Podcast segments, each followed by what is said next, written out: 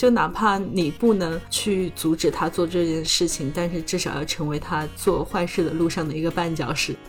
那些所谓在微博上好像看着做着徒劳无用的讲道理啊、科普工作的这些人，他们其实做的就是这样一个维护环境的工作。我以前很讨厌那种大事小事动不动就要投诉的人嘛，现在发现有的情况下投诉确实是一个很有用的办法。在你看来，你只是维护了你个人的权益，但可能从社会层面来讲，它会推动一些公共的政策也好，或者是说法律体系的完善也好，走向一个嗯更好的层面。大家可以说对这个话题不感兴趣，也可以说对政治不感兴趣，但是是没有办法改变自己就是生活在其中的这样一个事实的。你想要去转变整个社会对于某一个事情的观念，它注定是要可能以几十年甚至上百年的这样一个时间为计量单位的。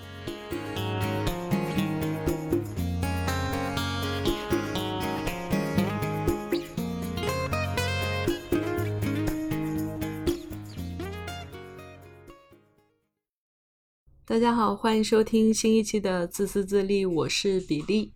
大家好，我是思雨。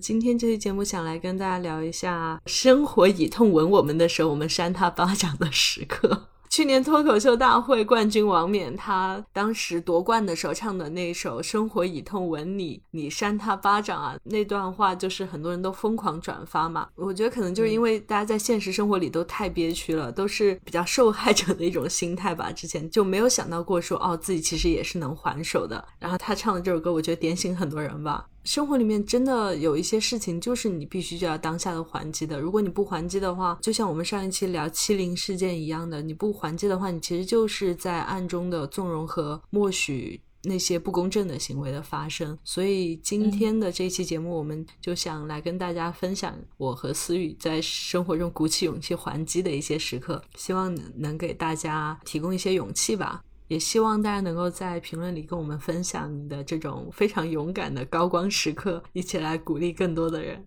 今天我们可能会从两个层面来聊吧，虽然这个层面其实是词语划分的，我觉得划分的很好，就是有个人层面的事情，就比如说呃，生活里面有一个人插队到我的前面，或者说有一个车他别过来的时候非常的非常的莽撞和粗鲁，还有就是比如说。遇到一些保险理赔啊和房屋中介打交道的时候的这种个人层面的事情，然后还有一些不公正是社会层面的事情，比如说我们看到这几天一些蛆虫对杨笠最好的杨笠的网暴，嗯，还有包括最近发生在美国的对亚裔的歧视的枪击案，对这些事情是一个社会层面的事情，然后具体在这些事情里面又分为背后有一个系统支持的，比如说就是呃你可以去寻助法律。法律援助，或者说去找社工啊，或者说就是其他的一些渠道来去解决这个问题的这种，还有一些就是可能没有系统支持的这种事情。然后我们之后都会在接下来节目里面具体聊到。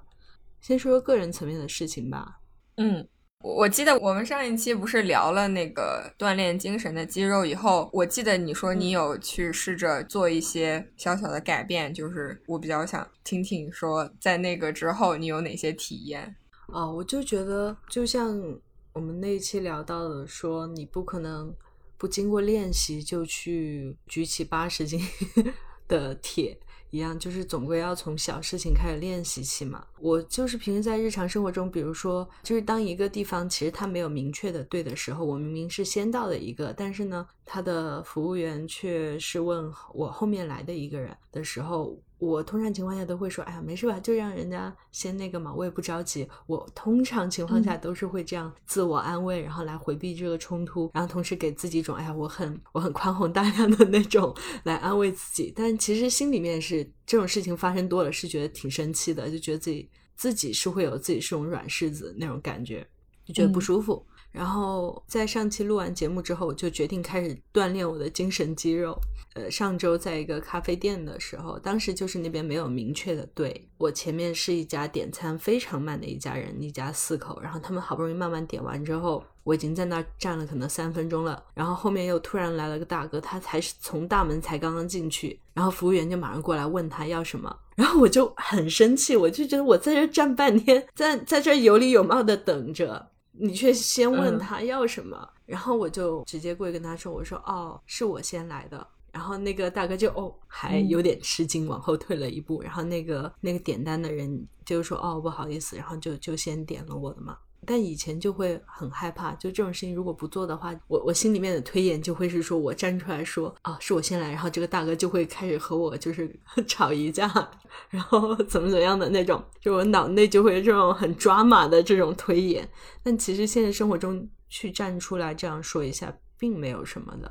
另外还有一件事情，就是有一天过马路的时候，一个车非常粗鲁。当时他们已经是黄灯了，城区的街道街道比较窄嘛，所以很多时候一个地方只有一条车道。那如果是要左转的话，就需要先等行人通过，然后才能车才能开过去嘛。非常粗鲁的那个车前面的一辆车是为了等行人，所以才一直堵在路口那儿。然后那个车就在那儿狂按喇叭。嗯，就催人家，但是人家也没有办法，就是绕过行人飞过去啊，嗯，然后那个车就一直在狂按喇叭，最后等那个他前面那个车让完行人走之后，那个车就在已经快变红灯的时候，一脚油门飞速的出去，然后我就觉得哇，好生气啊！那一瞬间也也不能说怎么还击吧，我就是很大声的 吼了一声，说能不能尊重一下人。我就说 so rude，因为当时很多人回眼去看，我觉得就算不能给那个开车的人听到，至少告诉周围的人 这样做是会有人出来骂你的的那种感觉。我觉得不能让那些做坏事的人就是毫无阻碍的就就这么做了。对，就哪怕你不能去阻止他做这件事情，但是至少要成为他做坏事的路上的一个绊脚石。嗯。我觉得这个心态非常好，真的，我就觉得大家就是有钱出钱，有力出力。遇遇到这种事情的时候，千万不要沉默，因为你的沉默其实就会让他觉得这个东西是可以被接受的。不仅让当时做坏事的人觉得这个事情是可以被接受的，还让很多这个事情的旁观者也觉得，哦，这个事情发生也没什么呀。可能下一次当他遇到这种情况的时候，他就会去做坏事了。所以我觉得，嗯。当法律体系还没有完善到对每每一件细小的这种不公正的事情都进行规定的时候，那人们的这种道德反应，或者说这种口头上也好、行动上也好这种反应，就是非常重要的。嗯，我那天看到一个一个教育学家，他说，其实人在小的时候，就是五岁之前吧，其实是没有道德的概念的。然后小孩子他知道。自己做的事情对不对，是通过大人的反应来的。就如果他做了一个事情，然后大人大笑什么的，就哪怕他做的是一件很调皮的坏事，那他就觉得自己是被鼓励的、被肯定的，他就以为那是一件对的事情。之后就会一再重复，嗯，反而如果他做一件事情，如果大人就是露出非常严厉的表情，然后也就是不理他，或者说就斥责他，那他就觉得那是错的，就之后就不会再做。我觉得其实很多时候大家混杂在一起的时候，也也蛮像小孩子的这种心态，没有一个非常嗯明确的是非的边界，对对对，都是在试探，在试探，然后看别人的反应。那我觉得我们作为一个，即使不是当事者吧。我们作为在那个事件里面的人，我们就是应该要给出一个自己的反应的，不要自己回家去气的内伤。嗯，对，我我记得今年早一些的时候，我好像给你分享过一个何森宝写的微博，大概的意思就是说，啊，我们经常觉得好像在网上有一些大 V，他会孜孜不倦的去讲道理。连一个脏字都不会说，但永远就是动之以情，晓之晓之以理，就可能不厌其烦的去讲同一个道理。但是同时，他就一直被一些网络上的蛆虫围攻，就可能我们旁观者看着都特别心累，都觉得哎呀，说啥呀，别说了，感觉好像是在做徒劳无用的工作嘛。然后他当时举的一个例子就是说，当时纽约有一阵子。地铁治安非常差，然后里面就是有人涂鸦，有人随地大小便，然后经常有抢劫啊什么盗窃这种刑事事件发生嘛。然后后来，当市政府决定要整治这个事情的时候，他们其实不是先派警察蹲点去抓坏人，他们首先是把那个地铁打扫干净了。可能本来地铁光照很昏暗，然后地上也很脏啊，都是。一些垃圾啊，或者是什么随地大小便之类的，他们把那些都清洁好了，然后呃也增强了光照，它就从一个很龌龊的环境变得很窗明几净。从那个时候，他还没有开始针对性的抓犯罪的时候，那个时候犯罪率就已经下降。它其实。就是一种环境对人的威慑和心理暗示。因为如果它这个环境它没有人维护，所有人都来这边扔垃圾，那大家就会觉得哦，这个地方没人管，那我想做什么就做什么。但如果它这个环境是一直是干净的，那对于想要犯罪的人，他也是一种震慑。当时何森堡他就说，那些所谓在微博上好像看着做着徒劳无用的讲道理啊、科普工作的这些人，他们其实做的就是这样一个维护环境的工作。它不是一个一劳永逸的事情，不是说这个道理你说一遍就好了，因为就他就好像地铁的卫生，每天都要有人去打扫，就是永远会有这些没素质的人来扔垃圾。但是，当你把这个环境收拾非常好以后，它其实是会形成一种群体的心理暗示，就会让这些。想要做坏事的人没有这么的理直气壮。嗯嗯，是的，是的。还有就是我住的这个地方嘛，就是有一个给住户的地下的车库。然后之前这边就是出现了很多呃那种就是外面的人，然后他就是尾随住户，然后就进到这个停车场，然后去去偷窃啊或者怎么样的这种。然后有一天我回家的时候。就刚好就看到有一个人拿着很长的一个铁棍，就在就在我们那一层打转。这个人就是看到我的车的时候，他就有点被吓到，然后他就把那个很长那个铁棍就有点藏起来，然后就走开了。然后当时我也觉得挺害怕的。因为我车上有行车记录仪嘛，我下车之前我就一直在想，说我要不要把我的行车记录仪，因为留在车上的话，它大概还能再录个五分钟左右，呃，还是说我把行车记录仪带回家里面去，然后就至少能留下刚才录到的它的画面。呃，反正事情后来的结果就是我我还是把行车记录仪留留在车上，我想就是再看看能不能就录到更多的画面嘛，虽然没有录到。但是就是之前的画面，我我也就是把它报告给警局了。然后我们这这栋楼里面，就是因为有那个脸书的那个 group 嘛，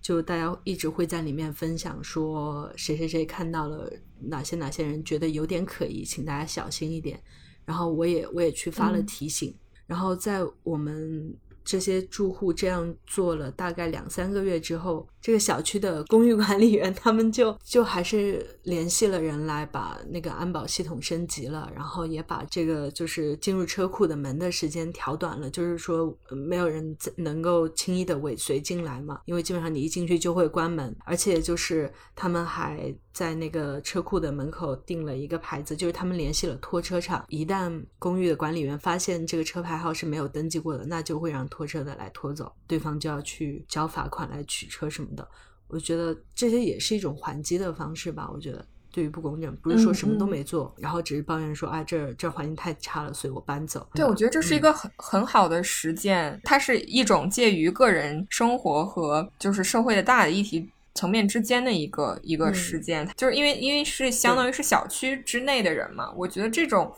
层层递进的练习是很重要的，大家一起去帮助小区变得更好。它其实某种程度上也是一种和你紧紧密相连的一个公共生活空间嘛。社区公共层面的这种公共参与的练习，它会给你一种正反馈嘛。就像你刚才说到的，你们一起去把这个小区的治安变得更好，而不是说啊，你觉得这个小区太差了，你就搬走了。然后可能那之后在更大的社会议题上，它也会给你一种去去参与抗争的信心。嗯，刚刚我们讲的是生活生活里面的场景嘛，然后还其实还有，我觉得还有一个就是职场场景，但是因为我就是那个 近况里面已经大概讲了一下事情来龙去脉，所以就概括的讲一下，就是我觉得很多人可能都觉得自己在职场上是一个社畜嘛，所以就是食物链的最底层只能忍气吞声，也没有什么讨价还价余气，所以可能很多时候领导提一些过分的要求就。一再的忍让，可能一直忍忍忍，把身体熬坏了，或者到做不下去了，然后就辞职在家什么的，就是所有的这种后果，其实都完全是自己承担了。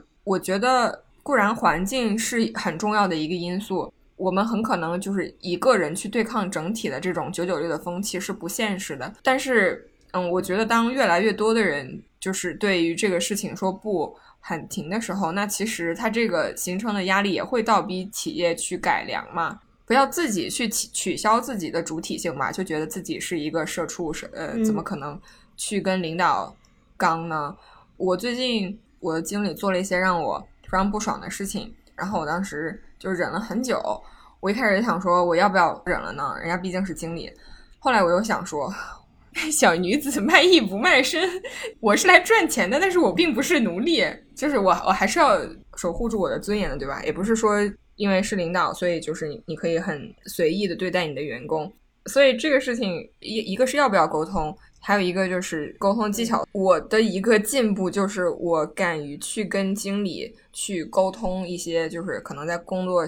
中我觉得他做的不太对的地方。那这个沟通也是要有技巧的。然后具体的来龙去脉放在近况的那一期里面了，然后到时候可以把那个 link 放在节目 description 里面，感兴趣的朋友可以去听。但大概就是，嗯，如果你觉得你的领导或者同事，不管是平级的还是就是有一些级别差异的，如果他们一直以一种令你不太舒服的模式和你相处，那我觉得，与其你一直憋在心里，然后忍忍忍忍到一个极限，你炸了或者辞职了，其实你你是可以去跟他们有技巧的沟通这个事情的，因为你想，你辞职这种情况，你就是已经是最快后的，如果是最坏的后果，你都是可以承受的话。那为什么不去尝试着沟通一下？也许你有去改良这件事的可能性。我我觉得有的时候是可以，就是通过自己的沟通，然后有的时候如果自己依靠自己，确实很难去跟这个不公正的。事情来抗衡的话，你也可以借助一些系统的支持。嗯，就是如果这个事情是有系统可以依循的话，就是我去年圣诞节的时候，我的车跟另一辆车发生了一点小刮擦，然后当时是相当于是对方在一个他不能右转的地方右转，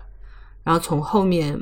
高速的擦擦过了我的车，然后造成了这个这个损害。因为我行车记录仪不是说插在车的主电源上，是在点火器上，然后那天没有插稳，就没有拿到那个画面。然后那个人呢，当时在现场态度良好，就是。道歉，各种认错，然后提供自己的驾照信息等等。然后根据澳洲这边的这法规来说的话，就是如果这种擦挂现场没有人受伤的话，警察是不会出警的。双方交换信息之后就各回各家，然后找保险公司申报就可以了。呃，圣诞节发生这个事情，然后第二天我就跟这个人联系，因为他留下了他电话嘛。然后这个人就已经开始显得非常的有点不承认的那种了，然后就说：“哦，嗯。”我不会找我的保险公司的，你自己找保险公司，然后他们会来联系我的。然后我就讲，觉得他讲话非常的自相矛盾。他一会儿说让我去找我的保险公司，然后我的保险公司来和他的保险公司联系，一会儿又说我的保险公司和他联系，这这就是完全不同的两个概念嘛。然后我就。找我的保险申报了，就是说出现了这个事情，但是是对方的责任嘛。然后我提交了当时现场的照片，然后还有我的陈述，还有在我车上的朋友，他们都。就目睹了这个事情嘛，甚至我还画了当时的那个地形图，因为当时是一个很复杂的一个一个转盘，也很狗屎的事情是，这边很多路段都有监控摄像来测超速和红灯，但在那样一个非常复杂的路段，却却没有一个摄像头来保证说这边如果发生了事故的话，就是取证的问题。就是那个人他就是一直在推脱责任嘛，然后我的保险和他联。他的保险联系之后呢，对方就是不愿意出钱嘛，然后也不回应，就一直这么拖着，拖了三个多月。虽然不是非常严重的损伤，但是我觉得就是这个事情拖着，心里也挺不舒服的。后来我就决定还是要找一下法律援助来咨询，说这个事情怎么处理，因为我感觉我的保险公司的响应速度也非常慢。而且他们就是答应我说要在什么什么时候要和对方联系的，也并没有去联系。我觉得我唯一能够替我说话的，我的保险公司都这么不靠谱了，那怎么办？我又不敢正面去这个人家敲他的门，叫他立马赔钱。那要要怎么做呢？然后就上网查查查查，找了半天，然后就后来就找到了当地的这个法律援助的机构，他是提供。免费的这种咨询的，就除了嗯，就是如果你要告你要告对方要走庭审程序的话，那是是要找另外的付费的律师嘛。但是在此之前的很多协调的都是可以找这个免费的法律咨询来帮你完成，就他会告诉你说你可以走哪些程序。然后我就当时就授权了这个这个律师去代表我去呃和我的保险公司沟通，直到找了法律援助之后，我发现就其实我还可以去。投诉我的保险公司。我以前很讨厌那种大事小事动不动就要投诉的人嘛，现在发现有的情况下投诉确实是一个很有用的办法，很快就收到了回复。然后现在这个事情也得到解决，然后车也修好了。我觉得在有这种系统支撑的情况下，就要寻求这种系统性的帮助吧。但是并不是说你你为了一些很小的鸡毛蒜皮的事情，就是说你整理清楚你的整个事情，你确实是你的权益是怎么受到了损害的。那这种情况下去走投诉的路径还是非常有用的。嗯嗯，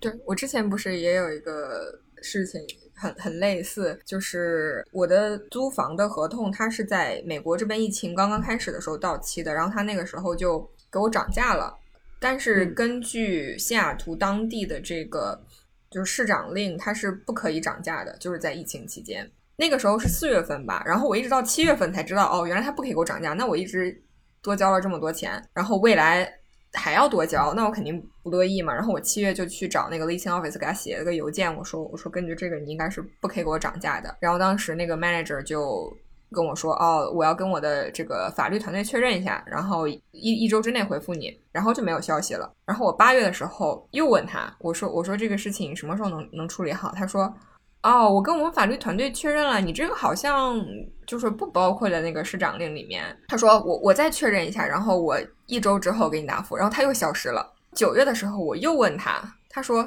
明天绝对给您处理好。之后他又消失了。我真的很无语，你知道吗？因为这个事情就是非常的，就是它是一些生活里很琐碎的事情，但是它就让你很不爽，因为你没有受到公正的待遇，而且这也不是多大个事儿，但是你老是心里要操心这么一个事儿，就让人很不爽。对，对然后我当时就已经拖了三个月，我真的生气了。然后我就也是多亏我当时买了那个公司提供的那种法律保险，很便宜，好像一年也就二十几刀吧。然后我就我就买了，然后我就联系了一个律师，说是可以帮忙处理这种案件。然后我当时给那个律师打电话聊了一下，律师说好，那我一周之内我就帮你起草一封信，然后你 review 过就没什么问题，我们就直接发给你的那个 leasing office。然后我的律师周五帮我。把信发出去，我周二就收到收到了我 leasing office 退的钱，就是之前拖了三个月都都解决不了的事情，一收到律师信，第二天钱都退好了。所以就是说，其实很多时候你是可以利用一些完善的这个法律体系来来来为自己争取权益的嘛，你并不说需要。我我我认识一个什么熟人，然后我去跟 leasing office 施压，你是完全可以通过这种 我们现代社会文明的手段去解决这个事情的，对吧？然后那你就要活用这些工具。然后我不太清楚国内的这种法律援助是有没有免费的呀，或者有没有保险。但是我觉得大家在遇到类似的情况的时候，是先可以去找一些这方面的资源的。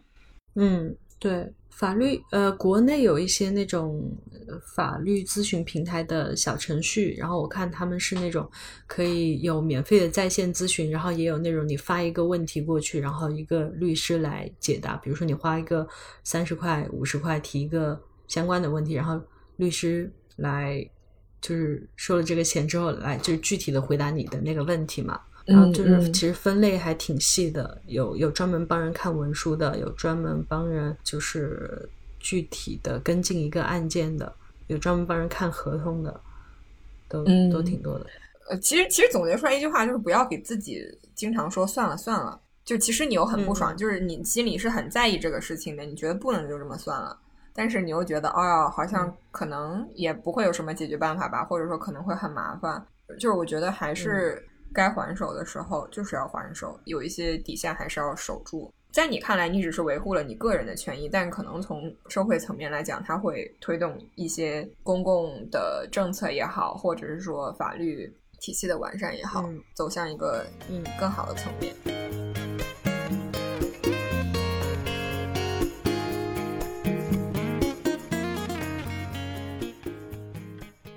然后，既然已经说到了社会层面的这个变化，我觉得我们就可以来聊一下最后想说的一个点，就是也是最近一直让我们很心痛、看着很难受的一个事情，就是看到很多人在网上围攻杨笠嘛。首先，我觉得他是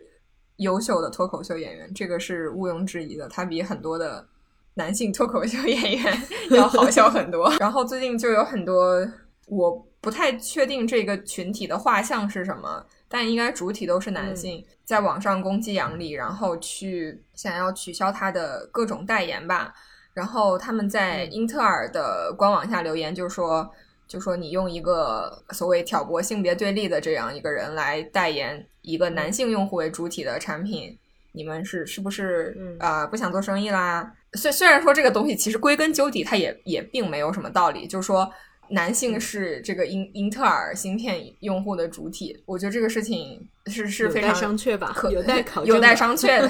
对对对。然后后来他们不是发现杨笠还代言了多芬嘛，然后又去想要去搞掉他多芬代言。多芬人家代言的是洗发水，黑长直。这次男性又不是这个主要的用户群了，你们他们还去攻击了他护舒宝的代言，就是卫生巾的代言。然后好像那个代言还真的被拿掉了，还是什么的，好像那些商品被下架。我觉得护舒宝也是挺糟糕的。对对，我想说的是，就是这一种杨笠所遭受的不公平待遇，它其实。不是一个新鲜事，呃，我之前看《新京报》的一篇文章吧，它这个文章的题目就是从杨笠被围剿说起，让女性闭嘴也是文学领域的长久传统。我记得英特尔还有各种护舒宝这些代言开始的时候，大家对杨笠的否定五花八门，各种找角度吧，就比比如说什么池子说脱口秀应该是什么样，可能是罗翔老师那样，但不是杨笠那样。就是，我就觉得很奇怪呀，怎么什么时候池子成了脱口秀守门人了？就是他让进的就是脱口秀演员，他不让进的就 就不是了呢？这个事情很荒诞嘛。然后当时我看了《新京报》这篇文章，他就说，他就列举了很多在三十年前人们就已经在用来抑制女性去表达的一些常用的所谓所谓的一些话术。他说他写了，可是他不该写；他写了，可是你们看看他写的啥呀？他写了，可是他不算真正的艺术家，这也不是真正的艺术。他写了，可他不就写了那么一部作品吗？这些话出自三十年前的一本书，叫做《如何抑制女性写作》。然后，但他其实所描述的这些话术，在我们今天还是非常的屡见不鲜、层出不穷。就是所谓的说反性别对立的这些人，他们的诉求是什么？他们的诉求并不是说。让女性和男性拥有平等的地位，而是说我们不去讨论这个问题，让我们退回到一种男性保持绝对主导优势的、吃尽性别红利的闷声发大财的时期。因为在你你再倒退二十年，没有性别对立这个说法，对吗？就是你你在网上或者是不管是任何文艺作品中，你看到的所谓的喜剧，就只是男性对女性单方面的调侃，什么女汉子啊、女司机啊。非常就是要么就是人身攻击，要么就是非常缺乏数据支撑的。因为我记得完全是有数据说女司机的车祸概率是比男司机少很多的嘛，但是也没有女性跳出来说哦，你冒犯了女性，然后你 对啊，你挑起了性别对立啊？为什么是这样？因为就是在倒推二十年，就完全是男性占占据了所有的话语权。然后所以当杨笠，就是他可能只是在尽一个好的创作者的本分，就是他去真实的反映他。在生活中所看到的这些现象，但这个内容它的真实中折射出来一种一种现实中我们可能没有去把它放大审视过的一种啊，好像女性在话语权上面的提升也好，然后这一种性别的权利结构的改变，当它被拎到台面上的时候，很可能它就是威胁到了一部分男性他们所谓的这种特权感或者安全感也好。因为，因为我我我自己觉得啊，就是我觉得我的朋友里面绝大部分就是家境良好，呃，然后受过高等教育、情商也很高的男性，他们其实是非常喜欢杨笠、支持杨笠的。然后，所以我就想说，那杨笠到底是冒犯的是什么样的一个群体呢？就我在想，是不是说他们作为人最大的尊严的来源，就是他们长了一个有能男性的生殖器官，所以。当他们自己没有任何值得自己骄傲的东西的时候，他们就要诉诸一些群体的共性的东西，就比如说，就是他是一个男性，对吧？因为这是他可能尊严的底线了。对，所以，所以我就是觉得，在看到男性用我们挑起性别对立这个事情来反驳的时候，真的不用着急自证清白，因为我觉得这个对立之势之所以能形成，它其实是社会进步的一种表现。你在。倒推几几百年，你到封建社会的时候，那当然不会有性别对立的一一说了呀。那女性都是男性的附属品啊，你跟你家猫可能形成对立吗？对，所以我觉得就是不要被他们的话术就是绕进去了，然后一直被他们带着节奏去自证清白啊，怎么怎么样？我觉得我们作为女性群体的还手时刻，就像比利。之前就是在讲七零那那那一集里面说到，就是成为回声其实是很重要的一个事情。可能你觉得我一个人人微言轻嘛，我可能就转发一下也起不到什么变化，但其实不是的，就是你的每一次表态都给周围的人形成了一种心理暗示。就像我们刚才说，就是有一些有一些抗争或者是维权，你是可以诉诸一个健全的一个法律体系或者一些社会制度的，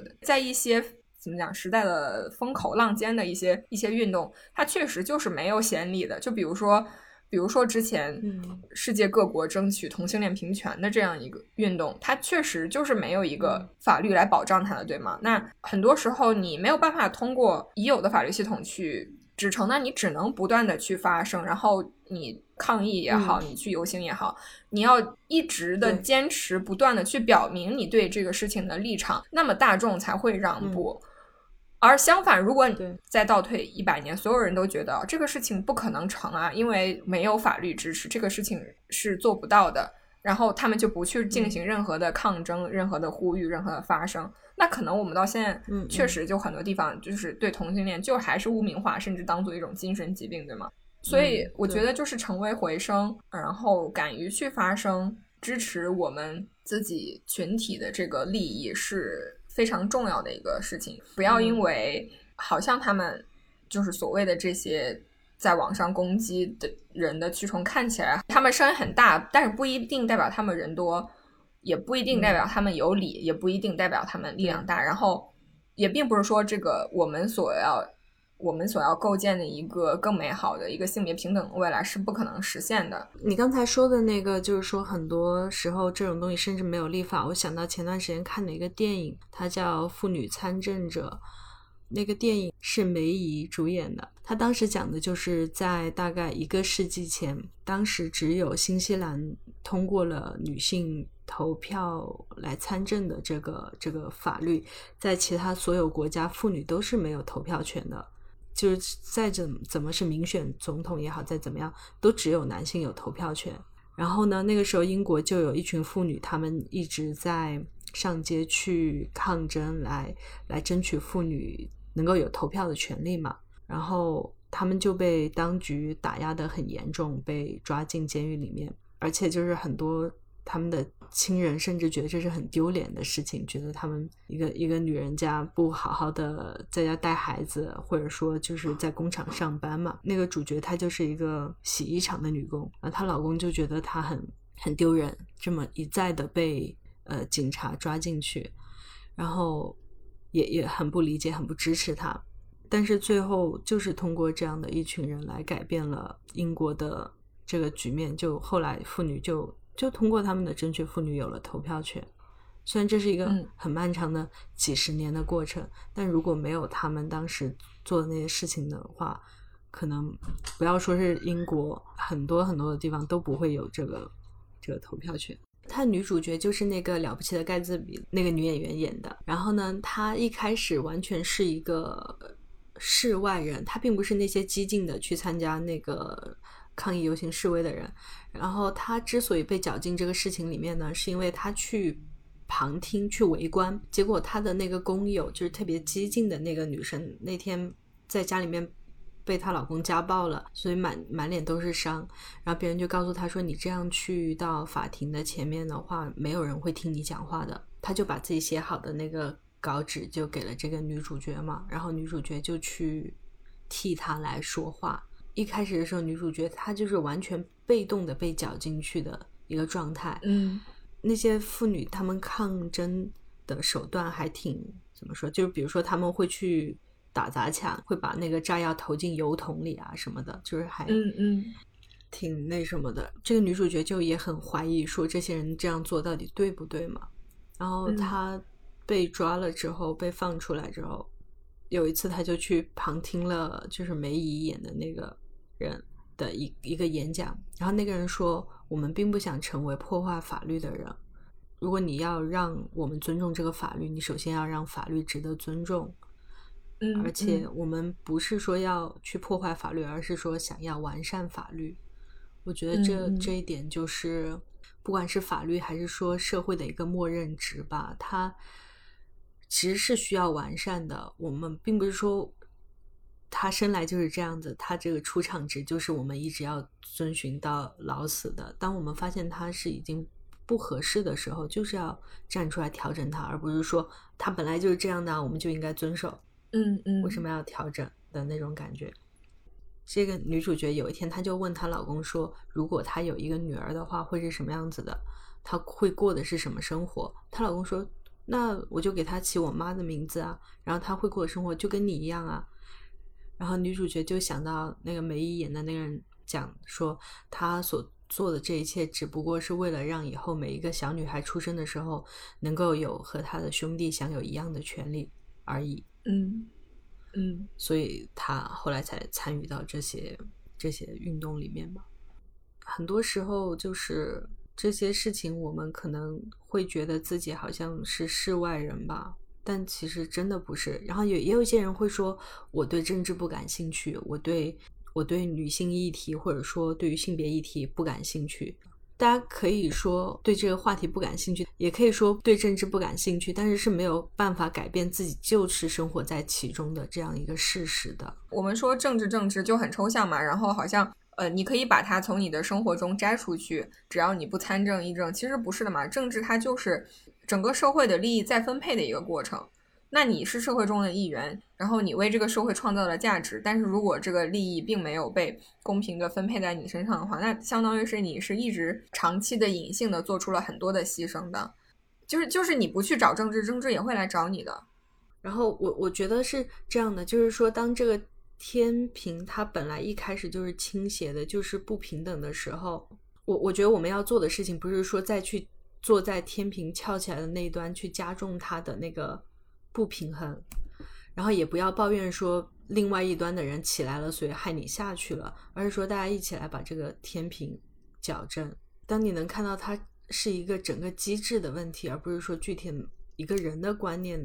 一个个人的观点的问题的时候，那这个事情才会得到一个系统系统性的解决。对，而且其实我还想谈的一点就是关于我们作为群体还手的这个事情，就不管是作为女性群体，还是作为亚裔或者任何一个弱势群体，嗯，在你想为争取自己争取权益的时候，要有一个合理的期望值。就是一方面你要明白说这个问题它是一个系统性的问题，它是一个很。很宏大、很很难去改变的现实，但是另一方面，你又不能放弃这些小的实践。呃，你要有一个合理的预期管理，就是说我虽然我今天在微博上发声了，或者我觉得我做了很多事情，我甚至还上街举牌子了，我干了这干了那，但是可能明后两天你又发现了一个。就类似于阳历事件，或者说你你觉得，哎，怎么好像社会在倒退，好像我做的事情没有用？但其实不是这样子的。这个你想要去转变整个社会对于某一个事情的观念，它注定是要可能以几十年甚至上百年的这样一个时间为计量单位的。你在最后成功，比如说他写写入法律的那一刻，那你能说？所有之前的人的工作是白费的吗？因为如果截止到他们那个时间点看，他们确实是没有成功，但他们工作并不是白费的。所以就是我觉得要要处理好这样一个期望管理，就是说你要明白啊你在做的事情是有意义的，但是你要同时明白，就是它也有一些自身的特点，就是它可能就是是需要时间，而且它可能会是一个很反复螺旋上升的这么一个过程。然后我觉得最重要的就是不要失去信心。就是永远不要去丢掉自己想要相信或者坚守的这些价值吧，不管你在外界遭受了怎么样的打击啊。对，刚才你说这个需要需要时间的这个，还有就是它会反复的这个，就像就拿妇女投票权这个事情来说，有的国家是一八九几年，像新西兰是十九世纪末的时候，女性就已经有投票权了，然后英国还有其他一些国家是在二十世纪初的时候有的投票权。但是他那个电影结尾的时候就有一个字幕，就是讲各个国家是什么时候女性才开始有投票权的嘛。然后最晚的一些国家，甚至是进入二十一世纪之后才开始有了投票权。所以，嗯，这个事情它的时间尺度是要要持续很久的。嗯，对。用一句我前男友喜欢的球星的话做总结，就是 hold the vision and trust the process，就是说你要守住你的愿景，并且你要相信过程。嗯，对。前一阵抵制杨笠事件的时候，我朋友给我转发了一个虎扑的帖子嘛，然后那个标题起的就是和老婆就杨笠问题激烈对线，全程截图。嗯，然后那个帖子吧，具体的内容，反正我我我转发了以后，很多女生就在。底下说引起强烈生理不适，所以我就不具体的读了，然后我就大概概括一下，他大概跟老婆的一个微信对话的截图的风格就是：老婆，我觉得杨丽就是个傻逼，你觉得呢？然后老婆说，我觉得你说的对。然后他老婆又撒撒娇说，啊，我我饿了啊，我要吃饭。然后这个男的就说，你猜我会把什么放到你嘴里啊之类的，大概就是这么一个画风。所以其实我就是觉得这个帖子就是在循环论证一个事情，就是说，其实所有反对阳历的这些男性眼里面，女性只有作为听话的性资源的时候才允许被存在。所以我觉得我们根本不必要，就是说去退一万步讲自证清白，如何在去争取自己权益的时候去取得男性的认可，因为这个事情很可能它本身就是矛盾的。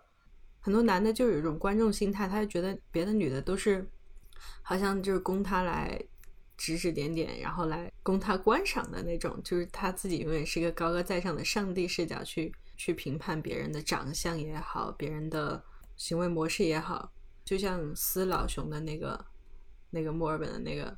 很很恶心的那个人，他就是对，就是我们前呃，要是要跟听众朋友们说一下，我们之前的一个嘉宾因为为女性发声，而现在正在被网暴。来龙去脉就是老熊关注了一个一网友，他开始被一个男的，就是进行无无端的骚扰和攻击。那个男就会说这个女生是什么整容啊，然后说她的穿着怎么怎么样，就是就是无端的骚扰。然后呢，老熊就去声援这个这个女生，